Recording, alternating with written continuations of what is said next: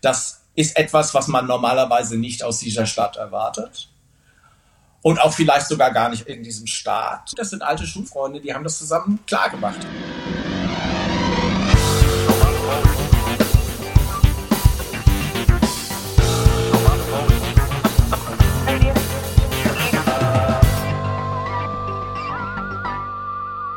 Hallo, herzlich willkommen. Äh, Radio Tupolev, die neue Folge und man könnte ja ganz unbescheiden sein und sagen, Radio Tupolev goes international.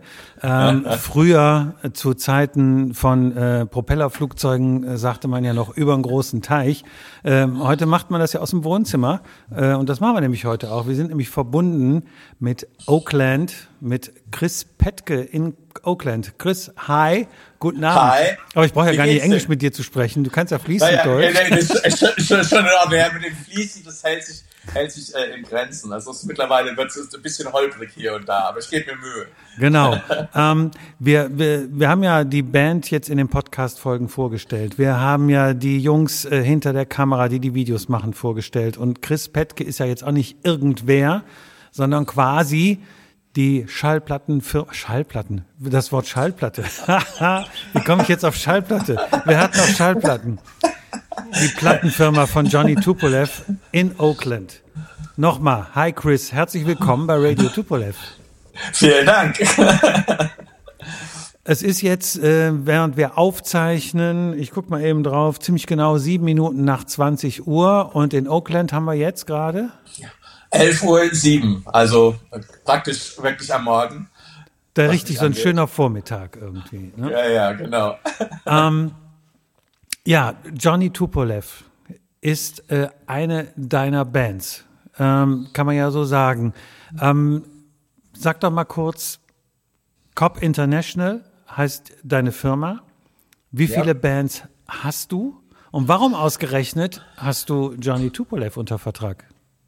Also wir fangen mit dem einen an. Wir haben momentan 15 Bands unter Vertrag. Das ist in diesem Jahr eigentlich oder beziehungsweise im letzten schon wirklich schwer gewachsen. Ich bin gerade auch schwer am Weiterbasteln. Ähm, Johnny Tupolev habe ich unter Vertrag, weil mein Partner, Freund John Fryer äh, kam damit an und sagte, hör mal zu, das sind alte Kumpels von mir. Ähm, die machen gute Sachen, hör dir das doch mal an, das gefällt dir wahrscheinlich. Der hat mittlerweile ganz gut drauf zu wissen, was ich mag. Und ja, ich habe halt die ersten Hörproben reinbekommen und dachte so, wow, Wahnsinn. Das war das erste, wo du sagst, ja, sehr amtlich. Und dann natürlich, äh, das nächste war Videogeschichten, da hat er mir ein bisschen was geschickt.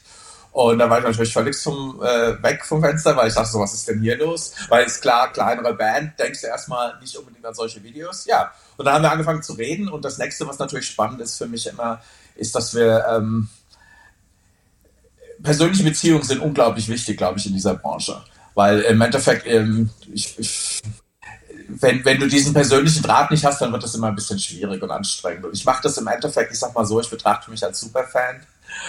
Ich habe natürlich daraus einen Beruf gemacht, aber im Endeffekt ist das immer noch der Kern der, der ganzen Geschichte. Und ähm, ja, es macht einfach Spaß, mit guten Leuten zusammenzuarbeiten. Und äh, Tom hat eine wahnsinnige Energie. Das ist, äh, weißt du, ist auch so ein Strahlemännchen. Ja, ist wirklich so, ist klasse, ja. Ähm, und da, ich glaube, da sind wir uns noch ein bisschen ähnlich. Und das hat sehr, sehr gut funktioniert. Die anderen Bands, was kannst du dazu sagen? Weil Johnny Tupolev ist ja nicht der einzige. Äh, äh Gibt es eine Spezialisierung auf ein Genre oder geht es einfach um guten Rock? Also Rock, no, Rock nur begrenzt, sage ich mal, ist auch mit dabei, aber natürlich, ich sag mal so, die, die Seele ist schon elektronisch.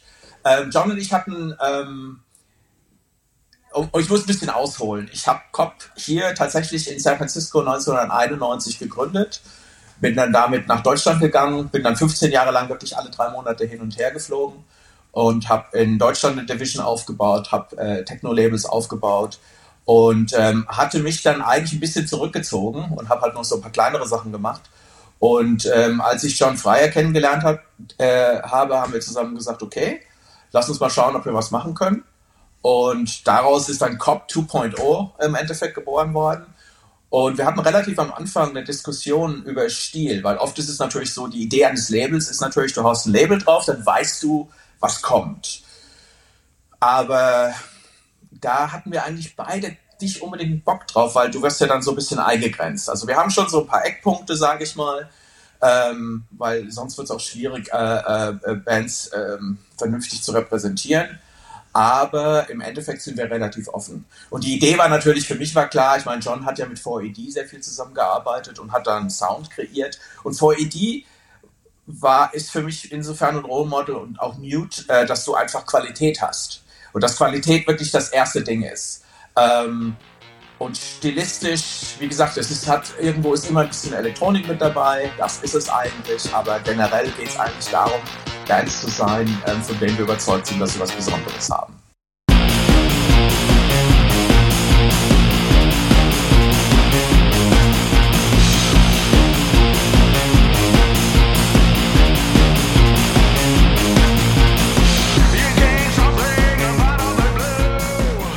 Wir sollten mal eben ganz kurz zwischendurch ein paar Worte über John Fryer verlieren. Äh, er ist Produzent und einer, der auch, äh, ne, da könnte man jetzt mal schick ein bisschen Name-Dropping machen, auf seiner Liste unter anderem so eine Band hat wie Depeche Mode. Ja. Ich, ich hatte mal, ähm, mal für mich persönlich irgendwie zusammengeschrieben, wie ich John kennengelernt habe. Kenn, also das erste Mal äh, habe ich John getroffen in einem Plattenladen in Deutschland. Da war er natürlich nicht da, aber eben Deepesh Mode, Speak and Spell lief da über die Speaker. Und ich wollte ein paar Platten kaufen und höre diesen Sound, was ja auch unglaublich charmant ist. Du bist im Plattenladen, hörst halt die, die, die Scheiben, die die Kollegen da aufgelegt haben. Und habe ich halt gefragt, was ist das denn? Ja, das ist eine neue Band aus England und wie gesagt, sofort gekauft, war der Hammer. Und das nächste Mal habe ich ihn getroffen, ähm, da haben mir Freunde äh, 40 Platten vorbeigebracht die habe ich mir so nach und nach durch, durchgehört und du legst halt auf, zack, zack, zack, okay, nett, äh, noch. Und da war Nine Inch Nails dabei, Pretty Hate Machine auf Vinyl. Ja, und das war natürlich der Oberhammer. Ich meine, das weißt du, du, du hörst dir 40 Platten an und da ist dann halt eine, die wirklich alles, ich sag mal so, das, das war so eine Scheibe, die mein, mein Leben ein bisschen verändert hat, weil das war so ein Sound, den fand ich unglaublich geil. Und damals wusste ich schon, was ein Produzent ist. Hab natürlich auch geguckt und da war John Fryer dabei. Ich glaube, da war Adrian Sherwood war mit dabei und Flood. Und das waren alles Leute, die ich unglaublich toll fand. Und dann habe ich mal versucht, für meine Band in ein Land zu ziehen in den 90ern und habe mit seinem Management geredet. Und es war ein bisschen zu teuer, nur ein kleines bisschen. und es hat also nicht geklappt. Und ähm, dann witzigerweise dank Facebook in der Tat. Äh, Facebook ist zwar manchmal ein bisschen anstrengend, aber manchmal auch sehr schön. Da hatte, wir waren dann Freunde auf Facebook und äh, da hat er irgendwann einen Post geschrieben, hat gemeint, hey, ich würde gerne, ich mache gerne, ich habe gerade ein bisschen Zeit, will jemand einen Remix haben. Und dann habe ich mir gedacht, wow, das wäre doch mal was. habe ihm dann äh, eine Message geschickt und habe gesagt, hey John, ich hätte gerne einen Remix. Wir haben uns dann auch geeinigt. Ähm, es war dann durchaus bezahlbar. Und ähm, das war vor ungefähr fünf Jahren. Und dann habe ich ihn, zwei Jahre später hat er was anderes für mich geremixt. Und dann ging unsere Story eigentlich so los. Dann saß ich wirklich hier nachts und habe mir seinen Remix angehört und habe dann beschlossen, weißt du was, den Mann lasse ich mein Album produzieren. Weil wir, wir hatten ewig an dem Album rumgeschraubt und ich hatte einfach keinen Bock mehr. Ich wollte nicht mehr ins Studio. Ich hatte meinen Job gemacht. Ich wollte, dass jemand anders damit irgendwie Gas gibt und dann haben wir angefangen zu reden. Und es war sehr interessant, weil am Anfang, kannst du dir vorstellen, ich war schon so ein bisschen starstruck, weil für mich war das wirklich, ich meine, das ist, der Mann hat Platten produziert, das ist unglaublich, das ist ein Teil meiner Lebensgeschichte. Im Endeffekt hat er musikalisch unterstützt und ähm, dann haben wir an dem Album zusammengearbeitet. Das ging alles remote. Und dann haben wir ähm, halt relativ regelmäßig telefoniert und haben festgestellt, dass wir uns ganz gut verstehen. Und dann habe ich so typisch deutsch irgendwann mal gesagt, ach, ich glaube, wir kommen ganz gut zurecht, vielleicht melden wir mal Freunde. und dann bin ich nach L.A. gefahren, habe ihn überzeugt, dass ich da vorbeikommen muss und dann wir einfach die Platte, äh, quasi die letzten Sachen zusammen machen. Und innerhalb von einer halben Stunde im Studio haben wir gegenseitig unsere Sätze beendet. Also da war so ein, das war eigentlich für mich die größte Überraschung, weil dass ich ihn als, als Produzenten schätze, als, als jemand, der unglaublich tolle Sachen machen kann, natürlich. Aber du weißt nie, wie, wie man menschlich halt miteinander klarkommt. Und ja, wir, wir ja, ich habe ihm dann wirklich auch bei diesem Meeting tatsächlich die Frage gestellt und habe gesagt, sag mal John, was hast du denn so für Pläne? Was fehlt dir denn noch? Und dann sagt er, weißt du, ich war eigentlich so in den 90ern war ich oder 80ern äh, war ich eigentlich immer Auftragsarbeiter. Also er hat im Studio gearbeitet in Blackwing und sein Chef hat da irgendwie Sachen reingezogen. Ähm, und dann später hat er, ist er halt rumgeflogen und hat produziert, aber er war nie, er hat selbst mal kurz ein Label gemacht, hat aber weniger Spaß dran, weil da sind viele Sachen dabei, die halt wirklich eher administrativ sind und nicht kreativ. Und dann dachte ich, komm, lass uns mal zusammen mal schauen, ob wir was zusammen hinkriegen. Und ähm, er hat gesagt, okay. Ich meine, ist klar, viele Leute kommen zu John und sagen, hey, ich habe eine tolle Idee. und ich habe dann, glaube ich, bestimmt drei, vier Monate im Endeffekt nichts anderes gemacht, als rumzusitzen und nachzudenken. Und zu überlegen, was kann man als Label im 21. Jahrhundert eigentlich noch bewegen? Warum brauchte ich einen Künstler? Was, was ist meine, früher war das relativ einfach, äh, diese Definition, ist eine klare Hierarchie. Und heute ist das ja alles ein bisschen anders. Jeder Künstler kann eigentlich alles selbst machen. Aber die Realität ist natürlich auch unglaublich viel Arbeit. Ähm, und natürlich äh, viele Dinge da machen nur begrenzt Spaß. Ähm, du baust natürlich auch Netzwerke auf als Label und du hast natürlich auch ein gewisses Prestige. Ähm, und insofern haben wir dann gesagt, okay, lass es uns einfach mal probieren zusammen. Und jetzt probierst du es ja eine ganze Zeit lang äh, mit Johnny Tupolev.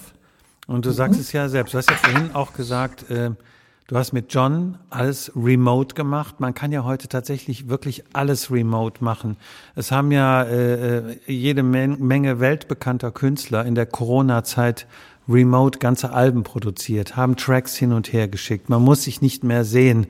Also die klassische Plattenfirma, wie es vielleicht vor 20 Jahren noch war, die Zeiten sind ja vorbei, oder? Also ich sag mal so, das ist für mich sehr, sehr interessant, weil im Endeffekt COP 2.0 ist eine Pandemiefirma. Äh, erstaunlicherweise, weil wir, wir es, äh, das fing wirklich erst da an, als ich John noch gesehen habe. Das war ähm, im Herbst und im Januar ging es dann ja los, mehr oder weniger, Ende Januar, dass einem klar wurde, da kommt irgendwas auf uns zu. Und danach lief alles nur noch über Telefon und Zoom, was natürlich unglaublich ist, wie gut das eigentlich funktioniert, dass wir diese Möglichkeiten haben. Ja. Ähm, was sehr interessant ist für mich, ist, ähm, ich war früher, sage ich mal, ein bisschen eher so im Elfenbeinturm. Man hat sich natürlich ab und zu gesehen, es war aber doch relativ selten. Und heute ist es so, dass ich wirklich mit den meisten Bands, ich sag mal, alle zwei Wochen irgendwie ein Gespräch habe. Ähm, also in erstaunlicher Weise, auf der einen Seite sind wir uns, sind wir wirklich weit auseinander. Ich meine, die ganzen Pop-Bands sind wirklich überall auf der Welt. Aber gleichzeitig durch moderne Technologie sind wir in der Lage, wirklich fast besser zu kommunizieren als jemals zuvor. Das war sehr erstaunlich, weil früher bist du halt mal ans Telefon gegangen. Aber wie gesagt, heute ist ein Zoom halt was ganz Normales. Und es ist auch super charmant, weil man hat wenigstens die Möglichkeit, äh, sich ein bisschen kennenzulernen. Ja, ich meine, ich habe gestern, ähm, es gibt ein Festival in, in, in Seattle, das wird im äh, Juli stattfinden. Und mir hat gestern jemand die Liste der Bands geschickt. Da habe ich fast zusammengebrochen, es waren 54 Bands. Es ist noch nicht angekündigt. Ja, ja, und es ist wirklich ein Who's Who. Ja, und dann dachte ich, na, da musst du doch mal hin äh, um auch natürlich Leute kennenzulernen. Auch wieder mit Bedacht. Ich wollte eigentlich letztes Jahr auf Cold Waves, dann sind die Nummern aber wieder nach oben gegangen und dann habe ich gesagt, okay, ist mir zu riskant, ich habe noch ein paar gute Pläne. Aber kurzer Rede, langer Sinn, es ist, es ist, ähm, es ist für mich sehr interessant, weil natürlich war die Pandemie eine wirkliche Katastrophe für viele Firmen und viele Leute haben sich auch ein bisschen, ich sag mal, erstmal auf die Pausentaste gedrückt und gesagt, wir schauen uns das jetzt erstmal an. Man kann natürlich nicht mehr live spielen und interessanterweise für mich war es genau das Gegenteil. Die Pandemie hat das unglaublich fokussiert, weil äh, ich bin nicht mehr aus. Ich habe nur noch gearbeitet. Weißt du? Ich, ich, ich, ich stehe morgens auf, ich fange an zu arbeiten und dann bin ich irgendwann fertig und setze mich vielleicht hin und zock noch einen und das war's. Ja? Und du gehst nicht ins Restaurant, du gehst nicht ins Theater, du gehst nicht ins Kino, du, du bist da. Das heißt, ich war in der Lage, ähm, ich sag mal jetzt wirklich fast zwei Jahre lang unglaublich konzentriert an einer Sache zu arbeiten. Und das ist für mich, also das war, war sehr, sehr interessant. Ich glaube, ähm, äh, ohne Pandemie wären wir noch nicht so weit, erstaunlicherweise, wo wir jetzt gerade sind. Das ist wirklich, äh, weil auf der einen Seite ist es natürlich ein echtes Problem, weil als Plattenfirma arbeitest du ja immer mit, mit Live. Das ist ja ein ganz, ganz wichtiger Teil mittlerweile. Und natürlich kannst du das, mit, kannst du das nicht mehr einschätzen. Ja. Wir hoffen, ich hoffe echt, dass es jetzt irgendwann mal ein bisschen besser wird toi, toi, toi. Ich hoffe, dass dieses Jahr wird's, wird das Jahr. Wir werden sehen. Ja, aber die andere Geschichte ist, ich habe mir, ich bin auch, glaube ich, so als, als Mensch jemand, der, wenn es regnet, regnet's. Da kannst du nichts machen, du kannst natürlich heulen, aber es ist halt so. Das heißt, ich habe mich hingesetzt und habe einfach äh, sehr, sehr konsequent die alten Netzwerke wieder aufgebaut und neue dazu addiert. Ähm, Also ich denke, für uns als, als Firma war die Pandemie wirklich, nehmen das mit with a grain of salt, äh, bis jetzt ein sehr gutes Ereignis, weil wir haben Vollgas gegeben und wir waren auch, glaube ich, eine der wenigen, die Vollgas gegeben haben, weil alle anderen natürlich eher so um Gottes Willen, das ist, das ist fürchterlich. Und für uns war es, well, das ist, es ist wie es ist und jetzt geben wir halt mal Gas damit. Und ich hoffe wirklich, äh, beziehungsweise ich hoffe nicht, ich weiß, wenn das aufhört, stehen wir extrem gut da. Also wir haben wirklich, ich glaube, wir haben wirklich gute Arbeit geleistet. Das geht von den Bands ähm, äh, zu John, zu mir. Das andere, was natürlich sehr spannend ist, wie gesagt, früher war das immer so eine klare Hierarchie. Du hast die Plattenfirma, du hast die Bands. Ähm, und heute ist das ja, wir sind ja Partner im Endeffekt. Ich, Im Endeffekt habe ich ein Partnerschaftsmodell mit, mit jeder Band. Und das heißt, wir versuchen zusammen eine, einen Weg nach vorne zu entwickeln. Weil ich meine, jede Band will mehr oder weniger natürlich ihre Fans erreichen, will erfolgreich sein.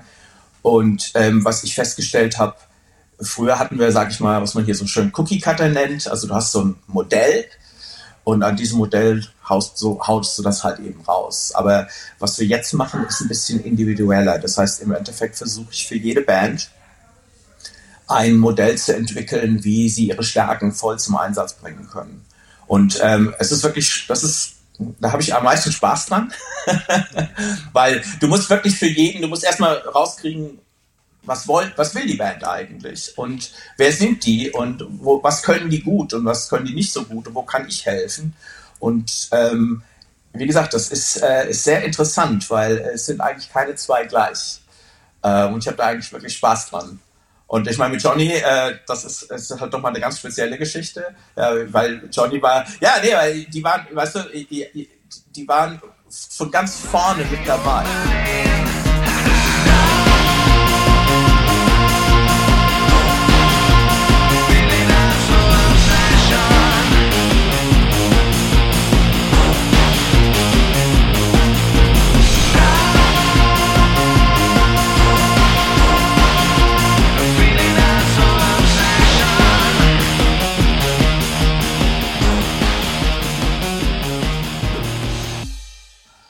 Das heißt, Tom und ich haben angefangen, da war ich mir auch noch gar nicht so sicher. Das habe ich auch oft erwähnt, äh, was wir eigentlich, wie wir das eigentlich jetzt machen, sondern da habe ich wirklich noch den Weg gesucht. Für mich war, das ist so ein bisschen eine, wie sagt man so schön, Journey. Ähm, ich habe das 30 Jahre gemacht, damit, dann habe ich damit mehr oder weniger nicht aufgehört, aber fast aufgehört. Und als ich, ich habe auch gedacht, ich komme nicht mehr zurück. Ähm, und als ich wieder angefangen habe, habe ich gesagt, okay, was in diesen 30 Jahren, was lief da gut und was lief nicht gut? Was hättest du besser machen können? Also wirklich so Soul-Searching. Und im Endeffekt habe ich für mich halt ein paar Sachen da rausgezogen und versucht, die jetzt neu zu implementieren. Das andere, was natürlich unglaublich geil ist, ist wie gesagt das Technologie. Die Idee, dass man miteinander reden kann, dass man miteinander Mixe austauschen kann. Das ich meine, das ist alles nicht neu, aber das funktioniert momentan so perfekt dass es wirklich so ist, ihr seid gerade in einem anderen Raum. Der, der ist halt ein paar tausend Kilometer weiter weg. Aber die Realität ist vom Feeling her, gibt es da schon äh, eine Verbindung. Das ist unglaublich. Ja. Äh, da habe ich auch einen riesen Spaß dran. Und äh, ja, anyway. Ich. Alles sehr interessant. Ich würde jetzt gerne für die nächste Frage äh, meinerseits mal einen Moment, Moment ausholen. Ich habe ja in meiner äh, äh beruflichen Biografie auch schon lange zurück, von 97 bis 99, ähm, zwei interessante Jahre gehabt als äh, Musikredakteur äh, bei damals Deutschlands größtem Pri Privatradioanbieter. Also das war schon eine Musikredaktion, wo die Promoter äh, ja jetzt nicht angekrochen kamen, aber wo sie sehr gerne hinkamen und immer mit glücklichem Gesicht. Äh, freitags, nachmittags war immer Bemusterung, dann wurde man zugeschmissen mit CDs damals ja noch und sie sind glücklich gegangen, wenn sie in irgendeiner Rotation ihr Zeug unterbringen konnten. Und man sagt ja immer so, so schön, ja, es gibt so viel Musik und es gibt so viele Bands und sonst wie. Und da, da habe ich mal mitgekriegt, wirklich, da war ja auch noch Boygroup-Zeit und sonst irgendwie. Man wurde ja zugeschmissen mit neuen Produkten, auch die großen Firmen äh, Universal und was weiß ich nicht, wie, die kamen dann immer und die, die, die, die Promoter von ganz oben, die kleineren Promoter, die von den kleinen Labels und die Gespräche beim Bemustern, ich, Wahnsinn. Also es war wirklich so ein bisschen eine Lebenserfahrung. So, und jetzt mache ich den Schritt, die Jahre jetzt bis heute und sehe, na, jetzt haben wir hier Johnny Tupolev mit Plattenfirma, mit exquisiten Videos, mit Musikern, die wissen, was sie tun, die, äh, äh die ihren Weg gehen, die, die wissen, was sie an Songs haben. Also die Bestandteile sind alle da. Es ist ja alles da, was man braucht. Was ist denn der fucking nächste Schritt, um dieses Trio nach vorne zu bringen? Stille in nee, Orlando. Nee, nee, ich dachte, es kommt, nee, ich dachte, es kommt, kommt jetzt noch was. Okay, das, das war nicht abgesprochen. ich weiß von gar nichts. Jetzt, naja, im Endeffekt, äh, das, das ist genau, äh, das, das war sehr interessant, weil ähm, erstmal die Situation, die du da beschrieben hast in den 90ern, die hast du ja heute nochmal äh, potenziert bis zum Abwinken. Weil die erste Realität ist natürlich, ähm, wie gesagt, du kannst als Musiker ja alles selbst machen. Das heißt, das, das machen auch viele Musiker. Ähm, eine Zahl, die ich im Kopf habe, sind 60.000 neue Tracks bei Spotify pro Tag. Ja, also das heißt im Endeffekt, was, was du damals beschrieben hast, äh, oder was du da beschrieben hast, diese Situation, ist ja eigentlich schon super charmant, weil da kommen Leute, weißt du, und man redet noch über einen, einen Track und ich sag mal, heute ist es ja so, du hast eine ganz andere Situation, weil in, in, wir haben hier diesen, so, diesen schönen Begriff in Amerika, äh, äh, fake it till you make it. Ähm, das konnte man damals noch machen, du konntest noch relativ viel Wirbel machen. Ich meine, wenn jemand ein Profi war, konnte man das natürlich auch doch ganz gut durchschauen, aber tendenziell war es so, es war einfach tatsächlich einfacher. Ähm, ob, auf der einen Seite war es schwieriger, an eine Plattenfirma ranzukommen, ist klar, weil die waren sehr selektiv und es gab einfach weniger. Aber gleichzeitig, wenn es dann soweit war, die Plattenfirma war die Gatekeeper, dann gab es eben nur, sage ich mal, 100 neue Tracks pro Tag. Also da ist die Situation natürlich schon wesentlich besser gewesen. Heute hast du genau diesen umgekehrten Fall als Plattenfirma theoretisch das erste, was ich mache, ich gehe auf Spotify und schaue mir die Monthly Listener Zahlen an, dann gehe ich auf YouTube und schaue mir die Videos an, dann gehe ich auf Facebook, dann gehe ich auf Instagram, dann gehe ich auf TikTok und danach kann ich dir fünf Zahlen um die Ohren hauen, die mir relativ klar sagen, wo du als Band stehst. Und leider ist es ja so, dass mittlerweile in den meisten größeren Firmen ähm, eher die ähm, die Buchhalter das Sagen haben und die Anwälte als die RNAs. Und ähm, es ist heutzutage, ich, ich, ich glaube, es war schon immer sehr schwierig, eine Band wirklich von unten aufzubauen. Aber ich glaube, heute ist es noch schwieriger geworden, weil du einfach die, eine unglaubliche Masse hast an Material, die permanent rauskommt. Das heißt, äh, das Erste, was mir klar war, ist, dass diese klassische Strategie, äh, wir machen ein Album und das kommt dann und dann wird alles schön, äh, kannst du eigentlich abhaken. Ähm, du, du, hast eine sehr interessante Dualität, weil auf der einen Seite hast du noch ein Modell, das sehr, sage ich mal, 20th Century ist, also Presse, Radio teilweise mit Vorlauf, wo, wo die Leute drei Monate vorher das Material haben wollen, um sich das anzuschauen. Äh, Presse wird natürlich, also ein Magazin wird ja gedruckt, das heißt, es ist ganz klar, die haben einen Vorlauf. Auf der anderen Seite hast du Social Media und Social Media ist like go, go, go, go, go, jeden Tag. Jeden Tag musst du präsent sein, jeden Tag muss was Neues kommen. Das ist zumindest das, was man uns erklärt hat. Und ich sag mal so, ähm, für mich ist das ganz interessant. Weil, ähm, wir sind gerade an so einem Zwischenpunkt, wo ich auf der einen Seite mit Leuten arbeite, die mit einer relativ langsamen Taktfrequenz unterwegs sind und auf der anderen Seite natürlich mit Leuten arbeite, wo es unglaublich schnell geht. Ähm, ich habe auch beruflich mit Social Media zu tun, das heißt, ich, ich sehe da eigentlich ganz gut beide Seiten. Okay, so, jetzt komme ich äh, mit Johnny Tupolev an, also einer Band, die im Endeffekt wirklich bei Null anfängt. Du hast ein Wahnsinnspotenzial, weil das sind Leute, die, die machen das schon seit einiger Zeit. Da sind auch Leute dabei, die machen das auf absolut gehobenem Niveau. Ähm, das heißt, du kannst sagen, dass, dass die, der, der, der erste wichtige Teil meiner persönlichen Suche ist Qualität, ist absolut da. Aber wie bekommst du diese Qualität jetzt quasi vor ein breiteres Publikum? Genau. Und das, dann wird es spannend. Und das ist im Endeffekt, ähm, das war für mich äh, mit Johnny Tupolev auch ein bisschen eine Suche, ähm, weil ich war mir nicht hundertprozentig sicher. Ähm, Cobb kommt aus dem amerikanischen Industrial-Umfeld. Das heißt, wenn du Musik in diesem Bereich machst, kann ich dich relativ gut unterbringen. Johnny Tupolev hat ganz klar wesentlich mehr Rock-Elemente mit dabei, ähm, hat einen ganz eigenen Sound Und insofern, sage ich mal, passen eben viele dieser Cookie-Cutter-Modelle nur begrenzt. Und im Endeffekt habe ich eine Situation, das ist sehr, sehr interessant. Das ist oft so. Als ich äh, in Europa groß geworden bin mit meiner Band, es gab also nichts Geileres, als in Amerika zu spielen. Das war der heilige Gral. Weil wenn wir einmal in Amerika spielen, dann wird alles gut. Das war so dieses Ding. Witzigerweise ist das für die Amerikaner nicht anders. Die wollen in Europa spielen. Warum? Weil das Gras ist immer grüner auf der anderen Seite, ist ja klar. Ähm, und im Endeffekt, was mir klar war irgendwann, ist, dass das, was Johnny äh, sozusagen da auf dem äh, an Möglichkeiten, an Potenzial mitbringt, ist für, für den Ort, wo die herkommen, eher ungewöhnlich.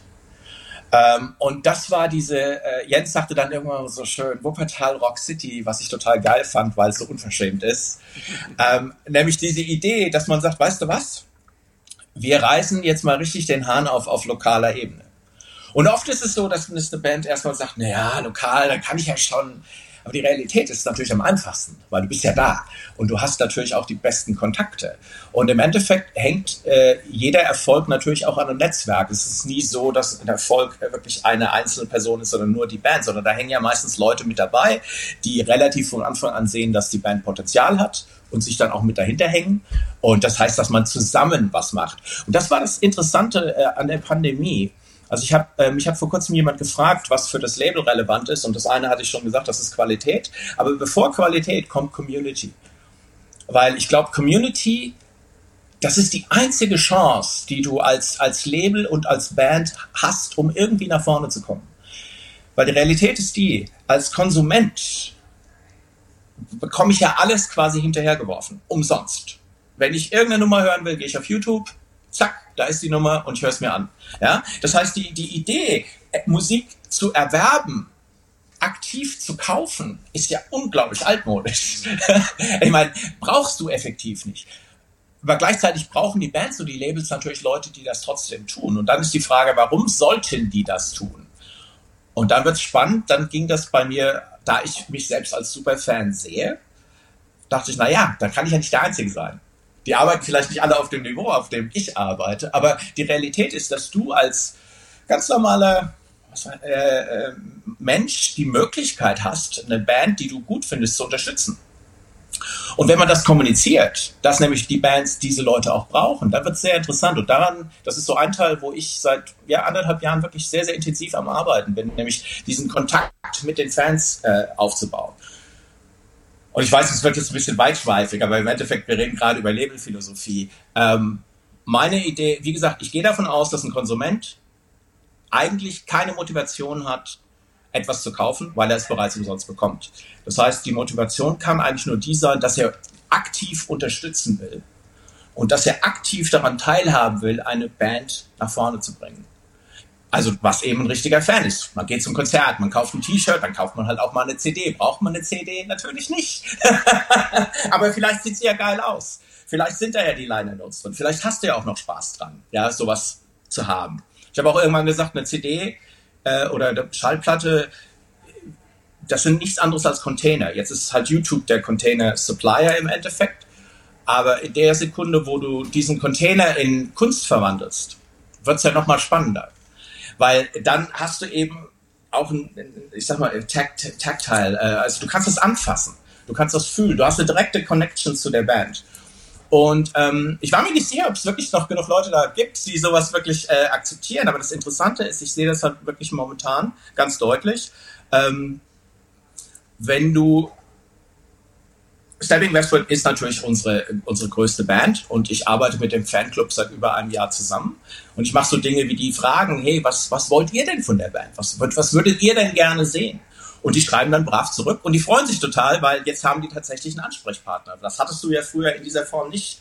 Du, wenn du Glück hattest, hast du irgendwann mal mit der Band was zu tun gehabt, aber mit dem Label, das waren ja eigentlich, das war ein Büro mit Leuten, die man nicht kannte. Und ich versuche wirklich diesen direkten Draht aufzubauen und im Endeffekt den Leuten ähm, zu erklären, look, I'm a fan, you're a fan, let's do something together.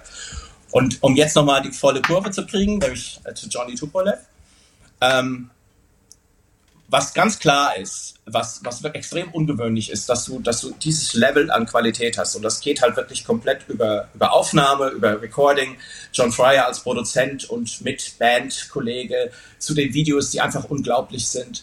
Ähm, und ich fand diese Geschichte unglaublich charmant, dass da alte Kumpels im Endeffekt jetzt nochmal so richtig Gas geben und das zusammen machen und auch wieder aus dem mit, mit, dem, mit dem coolsten Hintergrund, den es eigentlich gibt, nämlich man macht Kunst, weil man Kunst machen will.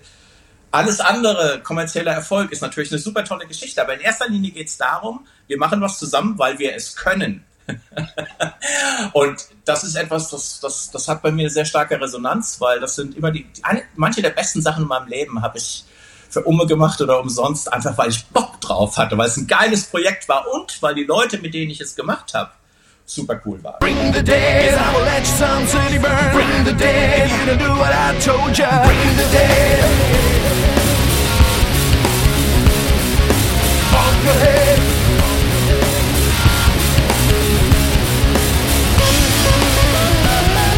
The course is set.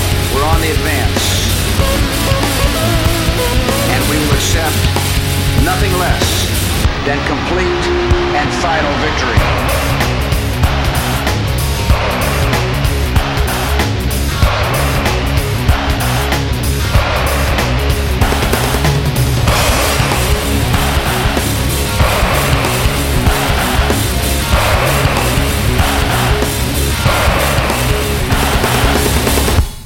Da sehe ich halt ganz klar bei Johnny Tupolev eben die, dieses Ding. Da haben alte Kumpels setzen sich zusammen und wir können jetzt doch mal. Und dann war die Idee eigentlich relativ, ähm, ich sag mal so, äh, für mich war das so, die Band hatte bereits alle Sachen eigentlich klar. Das Einzige, was gemacht werden muss, war die Verbindung herzustellen. Und, und knallhart zu sagen, okay, wir kommen aus Wuppertal, wir sind stolz drauf, aus Wuppertal zu kommen. Das ist der erste Hammer, weil, Moment, was? was geht denn da ab? Und deswegen fand ich diese Wuppertal Rock City so schön unverschämt und äh, äh, in your face. Und dann zu sagen, okay, und dann lass uns doch mal schauen, was wir lokal machen können, dass wir aufräumen können. Und das Raketenvideo war natürlich, ich, äh, für mich sind, solche Dinge immer Schlüssel.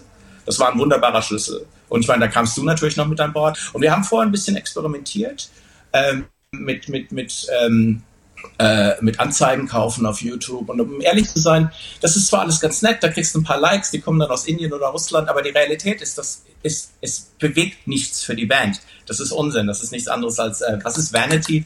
Äh, ja, du weißt, was ich meine, Stolz, also die, die sagt, hey, wir sind cool. Nee, seid ihr nicht. Ihr seid nur dann cool, wenn das echte Fans sind, wenn das Leute sind, ähm, die, die wirklich sagen, boah, das habt ihr aber gut gemacht. Und das war das Schöne, der WDR hat das ausgestrahlt und siehe da, dann kommt Wuppertal und Umgebung und sagt, wow, das ist ja amtlich. Jetzt bin ich aber platt, weil das hatte so keiner erwartet. Und dann die Geschichte mit dem Gaskessel finde ich wunderbar. Die Idee, dass man eben so ein Highlight nimmt einer Stadt und das quasi hervorzieht ja, und auch daraufhin eben aufbaut.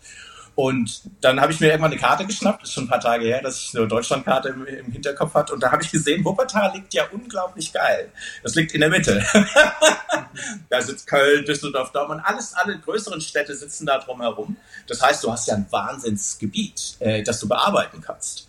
Das heißt, für mich war halt die Ansage, okay, pass auf, bevor wir die Welt erobern, seht doch mal zu, was ihr zu Hause machen könnt.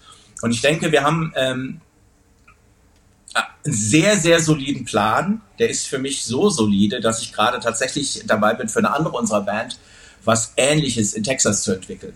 Ähm, läuft ein bisschen anders, ganz klar, aber äh, trotzdem ist die Idee eben Hometown Pride, dass du, dass du zuerst mal bei dir zu Hause aufräumst und da alles mitnimmst, was geht. Und natürlich das Ganze dann auch noch verknüpfst mit, da, da kommt wieder die Pandemie dazu.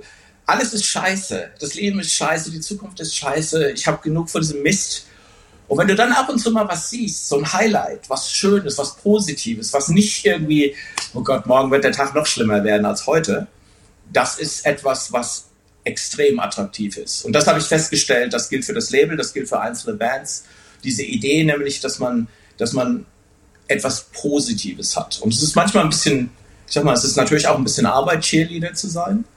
Aber ich glaube, um ehrlich zu sein, wenn du den Leuten momentan was Gutes tun willst, dann sei nett zu ihnen. Weil wir haben alle, es ist ein sehr hartes Leben gerade. Es gibt viel Leid da draußen, es gibt viel Verwirrung, es gibt viele Menschen, die, ähm, ich habe Freunde, die, die leben in einer Welt voller Angst, weil sie nicht mehr wissen, was, was ja und nein, was ist richtig, was ist falsch. Ähm, und ich glaube, wenn man da einfach ein sehr positives Zeichen setzen kann. Wir machen hier was, was Cooles für euch, mit euch. Das kann unglaublich äh, äh, attraktiv sein. Und das ist im Endeffekt so ein bisschen, äh, sag ich mal, so der, der, der Hauptplan für, für Johnny Tupolev, weil die haben, die haben eine unglaublich geile Power dahinter. Es ist eine wahnsinnig schöne Geschichte, fünf Freunde, sechs Freunde, ja. Weil was Schöneres können wir uns ja eigentlich gar nicht vorstellen, ja. Ähm, und, und, und es ist auch ein bisschen ein Traum, der da ausgelebt wird. Diese Idee nämlich, dass man, dass man eigentlich so nach den Sternen greift und das Unmögliche macht. Wir schrauben eine Saturn 5 an diesen Gaskessel. Ich meine, das ist unglaublich, ja. Äh, wer kommt auf so eine Idee? Aber auf der anderen Seite kann man natürlich auch sagen, dass es äh, ja ein, ein, ein Element ist, das beruhigt und einfach auch den Spaß noch vergrößert, dass also alle sagen, wir probieren jetzt mal, wir, wir, sind, wir haben alle schon eine 5 vorne, wir probieren jetzt mal und wenn nicht klappt, wir haben trotzdem Spaß gehabt. Wir haben es probiert, wir haben hochprofessionelle Elemente in dem, was wir anzubieten haben. Wir haben äh, Männer am Start, die wirklich wissen, was sie wollen und was sie können, auch wirklich was können. Äh, und wenn, ja gut, dann haben wir es probiert, haben wir Spaß gehabt. Und ich finde, das ist eine, äh, eine, eine Konzeption und eine Zusammenstellung, die äh, habe ich so auch noch nicht gehabt. Und das finde ich, finde ich so beruhigend. Dass man einfach sagen kann, komm, wir, wir, wir gucken, was geht. Und wenn wir am Ende alle nur Spaß gehabt haben, ist es auch schön.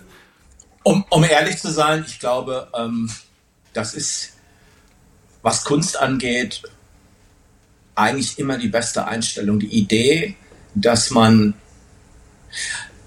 okay, ich, ich weiß nicht, wie es unbedingt, wie es anderen Menschen geht. Ich bin ja auch Künstler und es ist so, ähm, meine Kreativität findet immer ein Outlet als ich mich aus der Musik mehr oder weniger zurückgezogen habe, habe ich eine Zeit lang äh, Häuser restauriert, alte Häuser hier, wunderschön. Und ich habe angefangen äh, zu fotografieren. Und wenn ich heute mir angucke, was ich in diesen drei Jahren fotografiert habe, da bin ich echt platt, weil es kriege ich heute nicht mehr hin. ähm, und die, diese Idee, also ich erkläre das deswegen, weil ich denke, das ist für mich wirklich die, die, die purst, purste Form äh, von Kunst ist einfach die Tatsache, man macht etwas, weil man es machen will. Was dann passiert damit am Ende? Irrelevant. Alles andere ist, ist, ist das Sahnehäubchen. Ähm, mittlerweile ist es so, es gibt, weißt du, manche Leute machen Musik, weil sie irgendwie ähm, den Mädels imponieren wollen, andere wollen sich einfach besser fühlen. Ich habe immer Musik gemacht, weil, weil ich musste Musik machen. Ja? Und ähm, mein Ziel für mich persönlich, was Kunst angeht, ist, ich möchte gerne etwas schaffen, auf das ich stolz sein kann, wo ich das Gefühl habe, das ist A gut und B, ich habe mich vielleicht noch ein bisschen aus dem Fenster gelehnt und habe meine mein Horizont ein bisschen erweitert und, und bin vielleicht auch in, in, ein Gebiet gegangen, wo ich mich nicht so sicher fühle ähm, und, und habe aber auch diese innere Angst überwunden und ähm, bin damit nach vorne gekommen. Wir werden, meine Band wird ein Album veröffentlichen nächste Woche und ähm, ich habe mit meiner eigenen Musik immer sehr gespaltenes Verhältnis gehabt, aber für dieses Album ist für mich einfach klar, das ist das Beste, was ich jemals gemacht habe. Und wenn niemand anders das sieht, dann ist das zwar, naja, schon ein bisschen traurig, aber in, in, in der letzten Konsequenz eigentlich auch scheißegal. Weil ich weiß, was da drin steckt. Ich, ich, ich bin damit zufrieden, ich bin damit glücklich. Und wie gesagt, alles andere kommt dann hinterher sowieso. Das ist das Interessante. Das, da kommt eben wieder dieses, dieser Begriff Quality. Weil ich habe mir auch Gedanken gemacht, ähm, was können wir denn anbieten als Label? Und auch da sind natürlich wieder Mute und 4ED ganz wichtige äh, äh, Vorbilder, sage ich mal. Weil du wusstest einfach, egal was da kommt, da sind Leute dahinter, die treffen gute Entscheidungen, die haben guten Geschmack. Darum geht es ja in letzter Konsequenz um Geschmack. Ja? Und ähm, selbst wenn ich die Band nicht kenne, kann ich wahrscheinlich trotzdem das Album erwerben, weil ich weiß, das wird gut sein. Und ich, ich versuche im Endeffekt, mit Kopf versuchen wir das ganz ähnlich zu machen. Ich hatte ein Gespräch mit einer unserer Bands und ähm, sie sagte dann, die waren bei einem anderen Label vorher und sie sagte, manchmal war es ein bisschen anstrengend, weil manche der Bands, die da waren, waren halt nicht ganz so gut wie für, für unseren, sage ich mal, für unser Level. Und ich habe das Gefühl, ich kann auch hier wieder mit absoluter Ernsthaftigkeit sagen, jede Band, die wir momentan repräsentieren, ist extrem gut in dem, was sie machen. Und jede dieser Band hat auch diesen, diesen Drive, weiter nach vorne zu gehen. Also da ist keiner dabei, der sich irgendwie auf den Lorbeeren ausruht und das geht von der größten bis zur kleinsten Band, sondern alle versuchen im Endeffekt den höchsten, äh, die höchste Qualität äh, äh zu erreichen. Und das war natürlich auch wieder so ein Ding, dadurch, dass ich John an Bord habe. Ich meine, wenn ich, wenn, wenn wir was zeigen, rede ich natürlich mit ihm und entweder kommt er zu mir als ENA und sagt, hör mal zu, das musst du dir anhören, das ist geil, oder ich komme zu ihm, sag mal, was hältst du denn davon? Und natürlich haben wir damit äh, natürlich auch schon, äh, ja, da geht es ja auch wieder um Geschmack, jemand mit im Boot, der äh, bewiesen hat, dass er sehr guten Geschmack hat. und auch jemand, der, der seit 40 Jahren nichts anderes macht, als Musik zu hören, professionell. Und natürlich auch, ich meine, man weiß nie, ob was abgeht. Aber in der letzten Konsequenz, was man auf alle Fälle festlegen kann, ist, das sind Musiker, die verstehen ihr Handwerk, das ist klar. Die Produktion ist gut, das Mastering ist gut, das Package ist gut. Und das sind so objektive Kriterien, die wir halt anwenden können. Und ich stelle jetzt die berühmte Schlussfrage. Oh oh. Entnommen aus dem typischen Bewerbungsgespräch. Wo siehst du Johnny Tupolev in fünf Jahren? Das ist eine sehr interessante Frage. Also, Weiß ich, ich so, danke. Ja, ja, ja. sehr schön. Ähm, ich sag mal so, das hängt ein bisschen davon ab, natürlich, äh, äh, wie die Welt sich weiterentwickeln wird. Ähm, ich glaube, was mir, okay, ich gehe wieder ein Stück zurück. Als ich Johnny Tupolev kennengelernt habe, ähm, haben das erste, was ich natürlich gemacht habe, ich war auf Social Media und habe erstmal festgestellt, das gibt es nicht, Social Media, die Band äh, existiert nicht. Und das war sehr interessant, weil ähm, dann hatten wir ein Gespräch, ich habe das versucht zu kommunizieren, was da fehlt. Und das ist natürlich auch eine Altersgeschichte. Ja? Und ähm, dann haben die sich sofort äh, da mit, mit Macht draufgestürzt und haben das wirklich aus dem Hut gezogen. Und ähm, das ist eine Sache, die halte ich denen wirklich zugute. Ich habe viele Gespräche mit Leuten. Oft ist es so, äh, sie fragen dich zwar im Rat, aber in der letzten Konsequenz wollen sie nicht wirklich irgendwas von dir hören. Die wissen nämlich bereits, was sie machen sollten was für mich teilweise ein bisschen frustrierend ist, weil natürlich ist das immer viel Arbeit, äh, sich zu überlegen, wie man jemanden entwickeln kann. Ähm, ich glaube, wir haben einen sehr, sehr guten Plan. Da sind einige wirklich schöne Sachen in Arbeit. Ähm, wir machen einige Sachen, die wirklich auch so ein bisschen, sag mal, cross-culture gehen. Also aus ihrem eigentlichen Gebiet heraus. Ich, ich halte mich jetzt ein bisschen bedeckt, weil Natürlich. ist alles noch ja, nicht, ist genau noch nicht, so. ja. ja. noch nicht angekündigt. Aber die Realität ist, ähm, ich, ich sag mal so, mit den Möglichkeiten, die die Band hat, vor Ort, das, was jetzt geplant ist, wird unglaublich spannend werden. Ich glaube, dass es vor allem auch im lokalen Bereich eben das macht, was dieses Raketenvideo schon vorgelegt hat, nämlich die Tatsache, das ist etwas, was man normalerweise nicht aus dieser Stadt erwartet und auch vielleicht sogar gar nicht, sogar in dem Umfeld, in diesem Staat. Ja, ich hatte witzigerweise, das wird den Tom freuen, äh, äh, Chris Hall von Stabbing Westward hat sich das Raketenvideo angeguckt und meinte, what the fuck is this? This is like a Bruce Willis movie. right? Na, natürlich, weil ich meine, der hat auch, wie, wie, haben die das denn hingekriegt? Das hat ja, was hat das denn gekostet? Ja? Und ich habe gesagt, du, das sind alte Schulfreunde, die haben das zusammen klar gemacht. Der, der, da ist ihnen nichts mehr eingefallen. Die machen auch gerade ein Video, ja. Ähm, und die Realität ist, ähm, dass ich glaube, für dieses Jahr haben wir einen relativ guten Plan.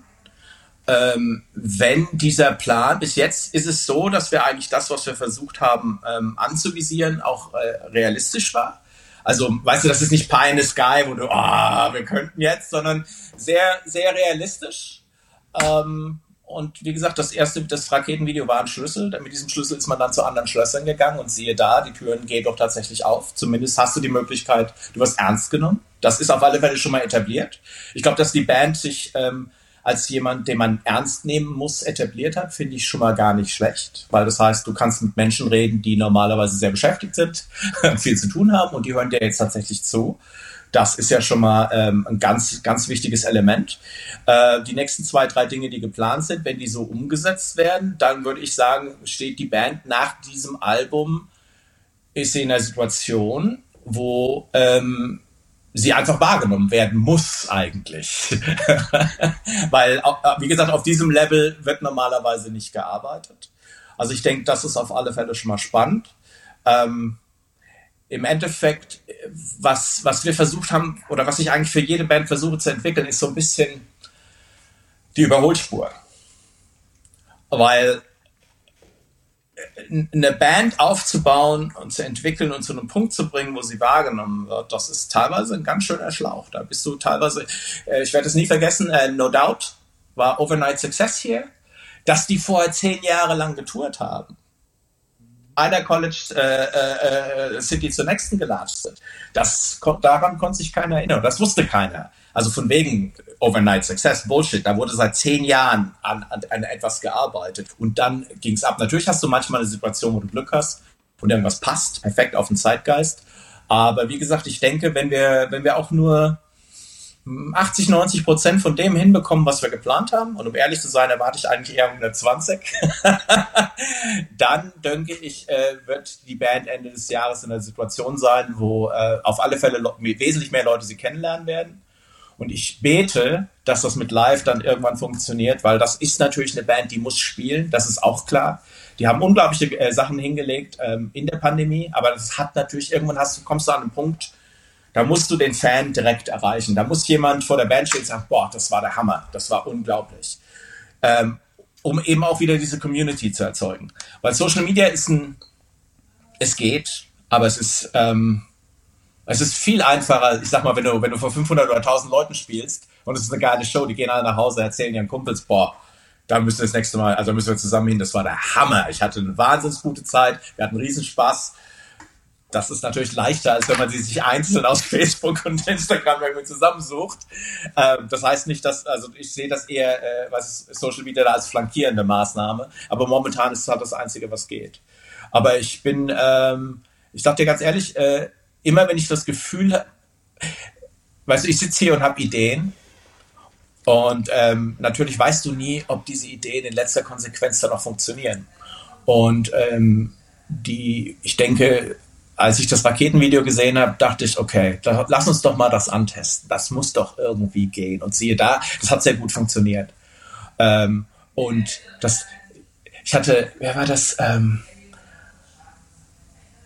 der, der, der Produzent der Beatles, der hat seinen äh, äh, äh, äh Enkelkindern erklärt, ähm, warum er die Beatles äh, mehr oder weniger gesigned hat. Und er hat gemeint, well, um, I thought they were really nice and you know nice gentlemen and and I figured well if I like them maybe maybe maybe more people will like them and ja das war ich fand das erstens A natürlich unglaublich charmant weil er war schon ein bisschen älter zu dem Zeitpunkt der Sohn hatte das äh, gepostet.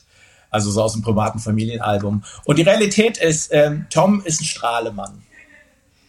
Ähm, der ist sehr attraktiv äh, als Mensch. Und, und ich, ich denke, das, das ist für eine Band extrem wichtig, ähm, diese Außenwirkung zu haben. Natürlich sind wir Musiker und wir haben richtig Spaß dran, aber wir sind auch normale Menschen, aber wir sind auch, äh, weißt du, äh, das, wir, dass man einen Teil dieser, dieser äh, wie soll ich das sagen, dieser, ähm, dieses Menschen einfach auch nach außen transportieren kann, das ist sehr, sehr attraktiv. Und das ist auch ein Teil, ich glaube, als wenn du, ich sehe das auch wieder bei Stabbing Westworld, die geben sich unglaublich Mühe, wenn die live spielen.